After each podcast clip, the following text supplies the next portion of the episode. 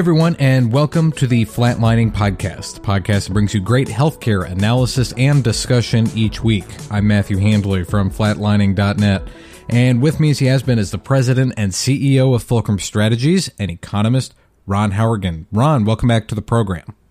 Thank you. It's good to be here.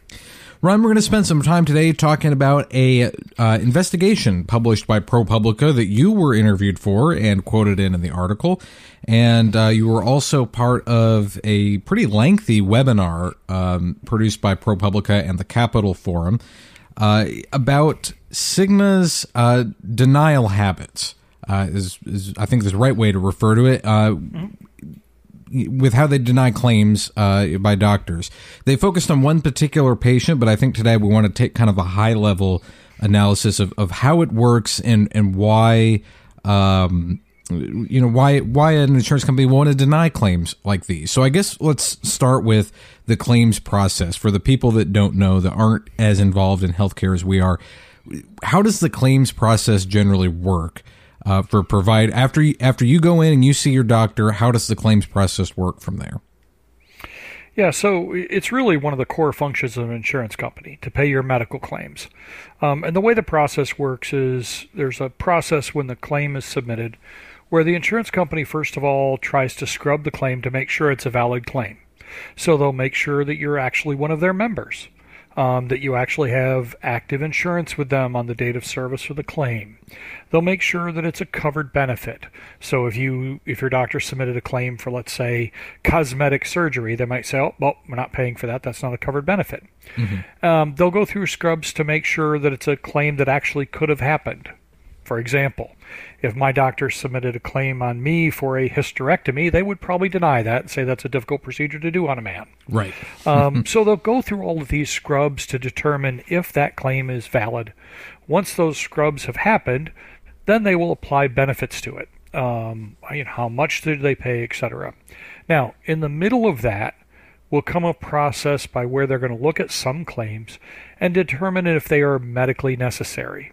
Um, now, medical necessity is a pretty gray term. It's not a mm-hmm. black, white, easily defined term.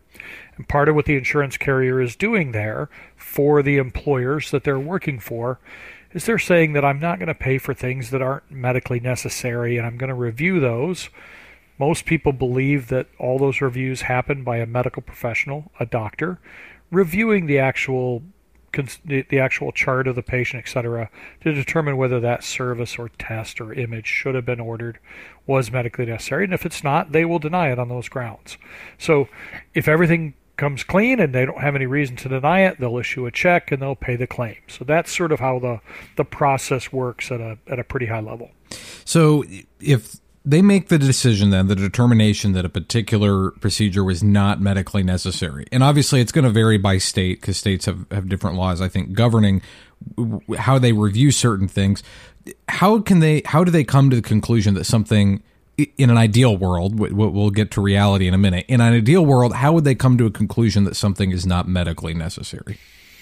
Well and there becomes the real issue is that determination of medical necessity medical necessity is defined differently in, in each state, but but it's a really pretty similar definition. Mm-hmm. And one of the things that was it's in most of the state definitions are sort of a community standards within the standard of that practice or that specialty in that community. Okay. But that's a very nebulous thing. So what you've got is potentially an ordering or, or, or providing physician saying, I think that this test or this study or this procedure is medical medically necessary. And you've got a different physician reviewing it saying i disagree. I don't think you should have done that or i don't think there was a reason to do that.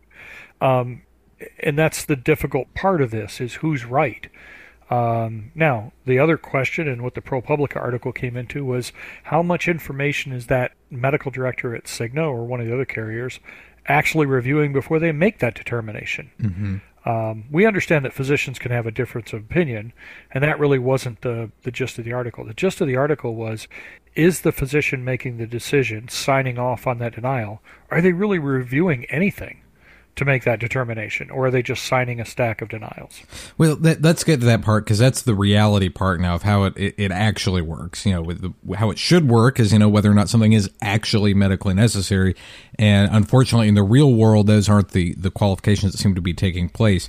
And as ProPublica uh, investigated and reported on, that Cigna has developed a uh, a system um, for reviewing certain claims. Can you before they go to the medical director? Can you talk about that a little bit? Yeah. So um, first of all, th- there are definitely plenty of claims, um, usually very serious claims, very expensive claims that are reviewed in depth by medical directors that mm-hmm. look at chart notes, etc. So I'm not saying this is what happens all the time, mm-hmm. but what ProPublica found, and, and is true, I think, you know, pretty much across the industry in one way, shape, or form, is that the companies are looking for ways to quickly, without a physician opening up a, you know, a medical record or, or chart information, quickly look at these services and use some sort of an algorithm or computer program to issue a denial without the physician really considering anything. So the reality is that the story pointed out Cigna has a computer system that um, looks for certain indications, an algorithm, this diagnosis with this um, test or this procedure, or the lack of this diagnosis with this test or this procedure, and it batches them together. There may be a nurse that batches them together, and, and he or she may review something. We're not sure. And in essence, all of these things are given to a medical director to, with a one click, sign them. Um, and there, therefore issues those denials sort of in mass. So it'd be a little bit like, you know, the IRS rejecting your tax return from a computer program. Um, the difference is tax law tends to be fairly specific, whereas this definition of medical necessity is very nebulous. Mm-hmm. And I'm assuming that on the on a public on the public the face value of uh, what Cigna or any of the other insurance companies would probably argue is that they do this for efficiency purposes. They don't want to, you know, waste too much time. Otherwise, they'd never get to all of the claims. Um, do you think that would be a, a, valid argument from them, or do you think it's used more um, aggressively for for monetary or profit gain?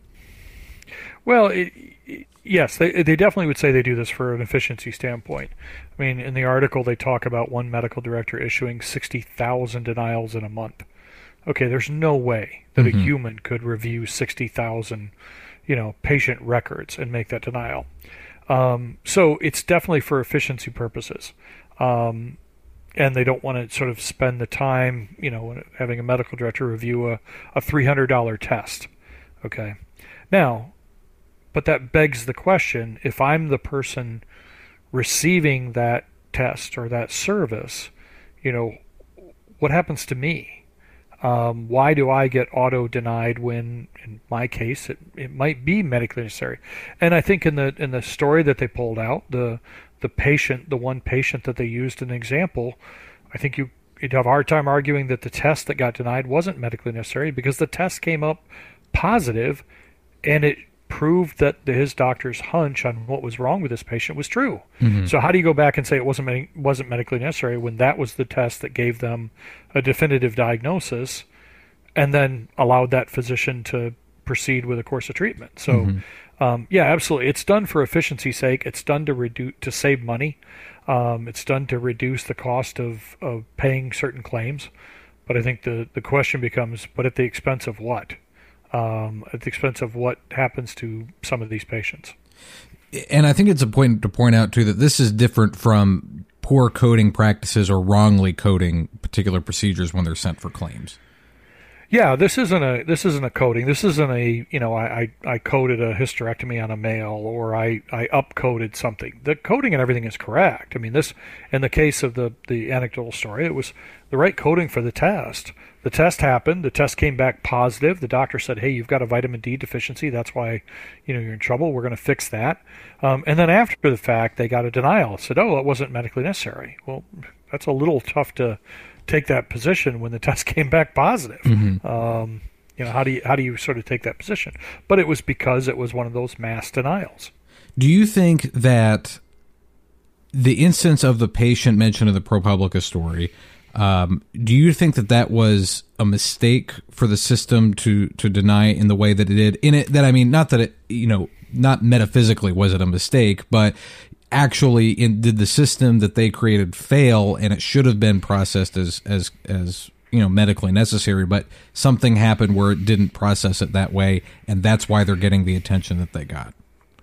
Well, um, I, I don't think the system failed per se because it did what it was supposed to do. Mm-hmm.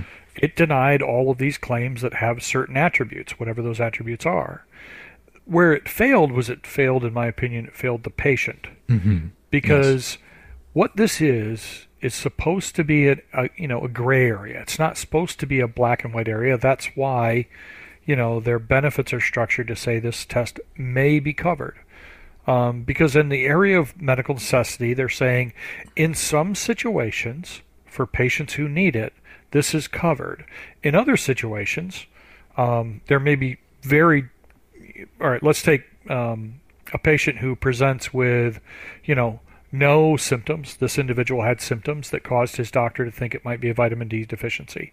I've got no symptoms. I've got no history of vitamin D deficiency. I'm not. I'm not presenting with any complaints.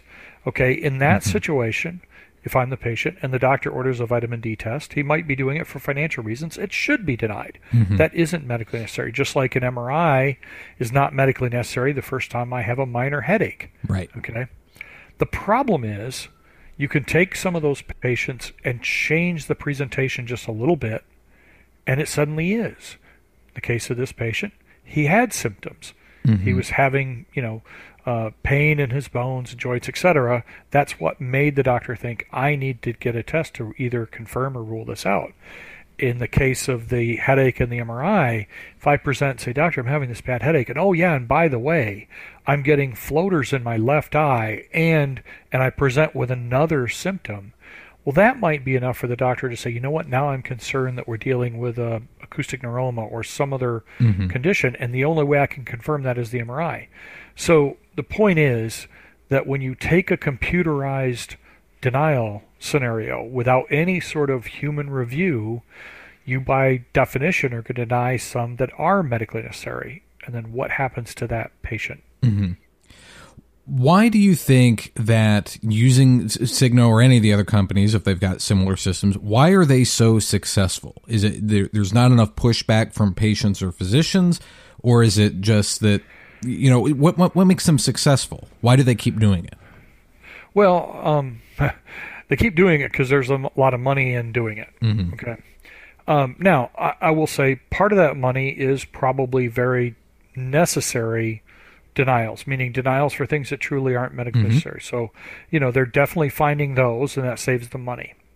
Um, the other reason is that on appeal, the, the appeal process is fairly cumbersome and not intuitive or easy. And so a lot of patients or a lot of physicians don't appeal, so they save money on those. Um, sometimes it can act as almost the Hawthorne effect. You know, if I'm if the doctors know they're watching it, they might not order it even if they do think it's medically necessary. So there's a number of reasons. But the bottom line is they're successful because it's quick, it's easy for them to do. The amount that come through on appeal where they have to actually pay for is not you know doesn't offset the the savings that they do by denying them all. It's a little bit like and it's different, but it's a little bit like those those horror stories we hear of you know the uh, a product manufacturer saying, "Well, how much is it going to cost to recall that uh, product or that car for that known problem? Compare that to how much we'd be sued for and would lose in court, and if the lawsuits are less than the recall cost, well, then it's in our financial interest not to recall it. Um, in this case, the cost or the you know the impact to the patients um, isn't enough to them to not want to do and save the money in the other area. Yeah, the ProPublica piece uh, says that about five percent of people appealed denials resulting from the system that Cigna had had developed. Um, furthering your point that you just made, that it's really not a lot of people. Yeah, and these tend to be um, high volume, fairly low dollar claims. Now, when I say low dollar, I don't mean 10 bucks. Mm-hmm. Um, low dollar in the grand scheme of we're not talking about transplants here. Those get reviewed by a medical director in, in great detail. We're not talking about, you know, very expensive surgeries like, you know, cardiac bypass surgery. We're talking about things like tests, um, imaging, you know, uh, CT MRI, you know, lab tests, etc., that are high volume but fairly low dollar, and it's mm-hmm. one of the reasons why they don't get appealed as much.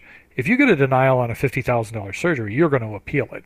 Right. If you get a denial on a three hundred dollar test, you might go, "Oh, geez, okay, fine, I'll just pay it." Or the provider of the service might just write it off. Mm-hmm. Which point that's sort of free money for the insurance companies. So out of the because we've talked about and you've made the distinction between uh, the actually not medically necessary services, and then others like the patient here in this ProPublica piece that were medically necessary, but it got deemed not medically necessary. What do you think the ratio is between actually not medically necessary and the ones that are incorrectly deemed not medically necessary? I think it depends on what the what the test or what the service is. Okay, um, I think there are definitely some um, some tests, some services that get billed where the vast majority of them truly aren't medically necessary. I think that definitely occurs. Mm-hmm. And I think there are probably other tests where you know it's a much higher percentage that are truly medically necessary. I don't think it's a scenario where they're denying things where they're 95% medically necessary. I don't think they would do that. Um, but again, it keeps getting back to this isn't a numbers game if you're the patient. Um, if you're one of one and that test gets denied, you know, some pretty bad things can happen. And and I know that the carriers will talk about the fact that this happens after the fact, so care was not um, interrupted. Okay, and that's true-ish. Okay, and what I mean by that is, as the carriers start denying these things, let's take these vitamin D deficiencies mm-hmm. or certain MRIs, etc. The ordering physicians start to figure this out. Okay, and now you could imagine patient A sitting in the exam room and the doctor saying, Look, I think you might have a vitamin D deficiency. I want to order this test, but I got to tell you, it might get denied after the fact. And if it does, you're going to have to pay for it. And the patient says, Well, geez, you know, how much is that? Well, you know, it's X dollars. Say it's 300 bucks. Um, the patient may say, Well, look, I can't take that chance. I don't have that kind of money right now. Mm-hmm. And they can forego it you know, what about the you know the patient that's presenting with some interesting symptoms and it's an MRI and the doctor says, well, that you know that could be fifteen hundred dollars, mm-hmm. that could be mm-hmm. two thousand dollars. Well, I certainly don't have that money. Well, let's do something else. Okay, so what happens to those patients who just forego that care? Um, what happens to them, and and sort of who's responsible? In, in that scenario. So it's true that the payers are saying, well, I'm not denying care, I'm just denying payment, and I'm only doing it after the fact. But for an awful lot of these services, denial of payment truly does mean denial of the care because the patients can't afford it. And and how many of those are they avoiding the patient ever getting that done? How how much do you think that harms American public health? Well, again, I, I don't think it's a scenario where it's you know massive numbers of people. But I do think it's a scenario where if it's if it's you it's sort of one of one. Um, it, it's interesting. I, you know I, on an, entirely different topic um, you know I heard a, um, somebody in the House of Representatives arguing that you know we look at certain things in safety perspective differently than others. And they were arguing that you know we had one child hurt from a treadmill and that product had to be pulled because of product safety. Mm-hmm well, how many people have been hurt because of this practice, but yet the insurance companies don't get pulled from a safety perspective? Mm-hmm. If these were a device and it did this kind of damage, it'd be immediately pulled off the market. So that's the point. It's not millions of people that are being, I think, injured by this, but again, if it's you, it can be fairly serious. And it can be one of one, and there doesn't seem to be any any major recourse to mm-hmm. that. What do you think? Uh, we'll start with we'll do patients and providers here separately. What do you think the key takeaways from an investigation like this, uh, or, or just having the knowledge of how insurance companies operate in this particular circumstance? What do you think some key takeaways should be for patients? Well, I think for patients, the first one is when you get a letter that says something's denied, and it's signed by a medical director, that doesn't mean very much. Okay, that Okay. medical director may or may not have ever even considered any of the uh, impacts of your, uh, you know, of your case, or, or any of the specific details. That may be just a push button signature. Okay, so that's number one. Number two is if you and your doctor truly feel that this service was necessary, Ron, thanks which for doesn't coming on. mean it came up with a positive test. You know, there's just almost as much value in getting a test that says, well, it isn't a vitamin D, D deficiency or the MRI is clean, because then it tells the doctor I got to look somewhere else. Mm-hmm. right.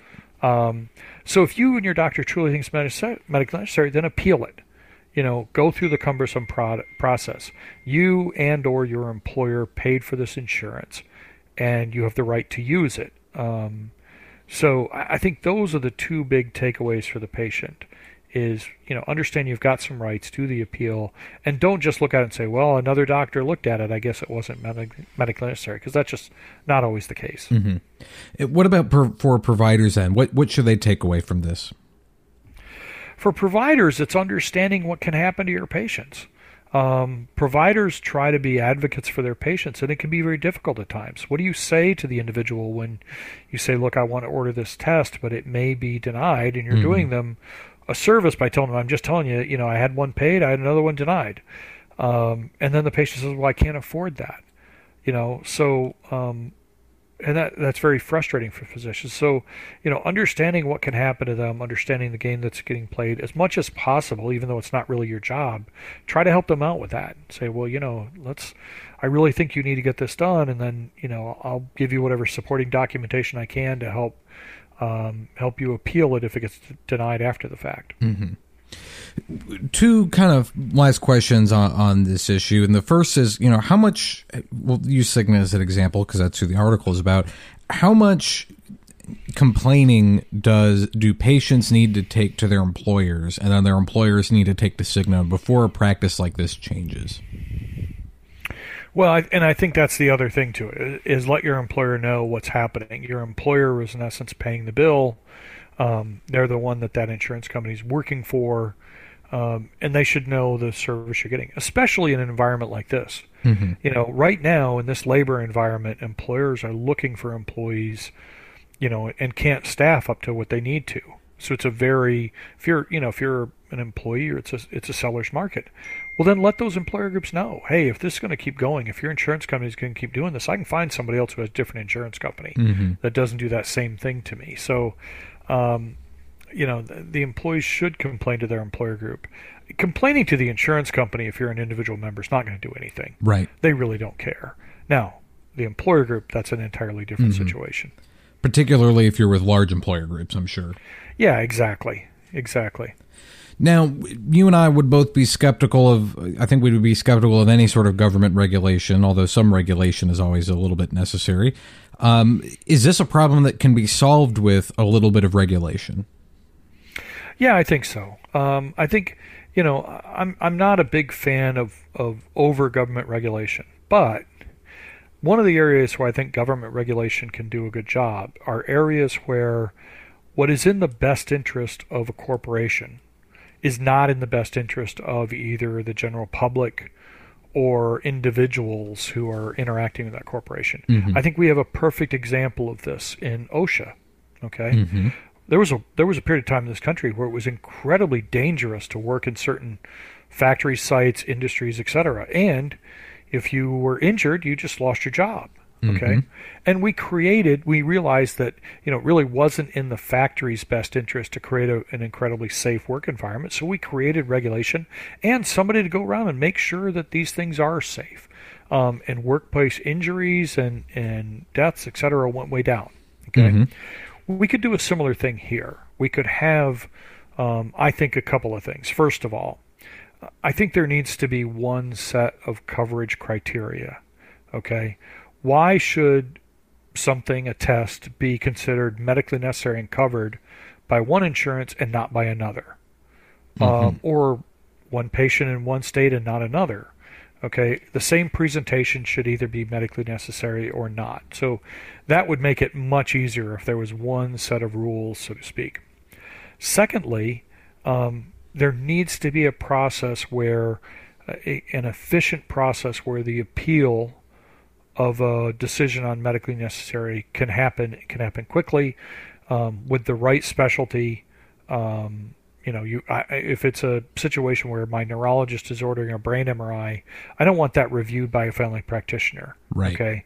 That's not a, a jury of your peers, so to speak, if you're the ordering physician. Mm-hmm. So there needs to be a process where those things can be reviewed, reviewed efficiently, and that's something the government could set up. You know, where a patient says, "Hey, I, I got denied this MRI, um, and I think it's medically necessary. My doctor's going to send his notes. The carrier's going to send the coverage policy or, or why they think not, and, and have it reviewed very fairly quickly by somebody and say yay or nay. To be honest, if if that were there, I think it would end a lot of the the payers um, denying things inappropriately if they knew that it was going to go to appeal and they were going to Mm-hmm. get overturned, so to speak. Um, so I, I do think this is an area where the government could step in and regulate it. And really, what we're talking about is making sure that there's an honest playing field here, that Mhm. patient patients have the right to um, some sort of an appeal, um, and that the guidelines and criteria are clear and the rules of the game are clear. Right. No, that that makes absolute sense, and and I I tend to agree with you. and and one one last thing, and, and and the reason why we need to do this is there is so much money involved with this practice. I mean, um, in the article, and this is one last note, the article they talk about a physician who sort of helped Cigna develop this, Dr. Alan Muney, okay, a pediatrician. Mm-hmm. And and I'm I got no disrespect for Alan. He's a smart guy and everything, but so Alan was um, for quite a while um, a medical director for Cigna. They, they ended up hiring him, and he retired in um, uh, December of 2018. Okay, now this is public information. It was in their SEC filings. Upon his retirement, he was given a retirement package. Now this is in addition to whatever 401k, Mm-hmm. you know, compensation, s- stock had already been invested, any of that stuff. This is just, hey, Alan, thanks for being here. Thanks for helping us develop these kind of programs. He was given a retirement package of $7.8 million. Okay. Now, that is a thank you for all the money he had saved them, largely by developing these kind of denial systems. Well, you don't give a guy $7.8 million unless he's saved you multitudes beyond that. Mm-hmm. And with that much money tied to these kind of practices, that's why I think you, you need to have some sort of governmental oversight to it or some very strict rules about it. You know, the last thing I would say that, that is bothersome about this story and about this practice is every time a physician signs something, an order, a prescription, a chart note, uh, you know, whatever it is, they take responsibility. That's why they're signing. Mhm. They know that by signing that chart note or that prescription or that order, that if something bad happens, it can come back to them. It's called malpractice cases. You know, the only time that doesn't occur is when a physician signs a denial. There is zero responsibility. They can't be sued personally. They can't be held responsible. So if they deny something and a patient doesn't get what they need and that patient dies, you can't go after that physician. And it's extremely hard to go after the insurance company. So that's the other thing that bothers is they do this with sort of immunity. If your physician were signing 60,000 prescriptions in one month and by clicking batches of prescriptions, not only would they be found guilty of malpractice, they would lose their license and probably be thrown in jail. Mm-hmm. We've seen that kind of activity in the, you know, in the opioid crisis Right, where yep. doctors were just signing massive prescriptions. And guess what? They went to jail. And the medical director in this story that, you know, that denied 60,000 physicians in one month probably got a bonus. Mm-hmm. So that's uh, last thing I want to say on that. Well, I, I appreciate you bringing some light to this, and I, I'm glad to see that you popped up in this article because I know that uh, someone else is appreciating you as a good source uh, of information. And I appreciate you coming on the program today to help explain it a little bit more. Not a problem. Happy to be here.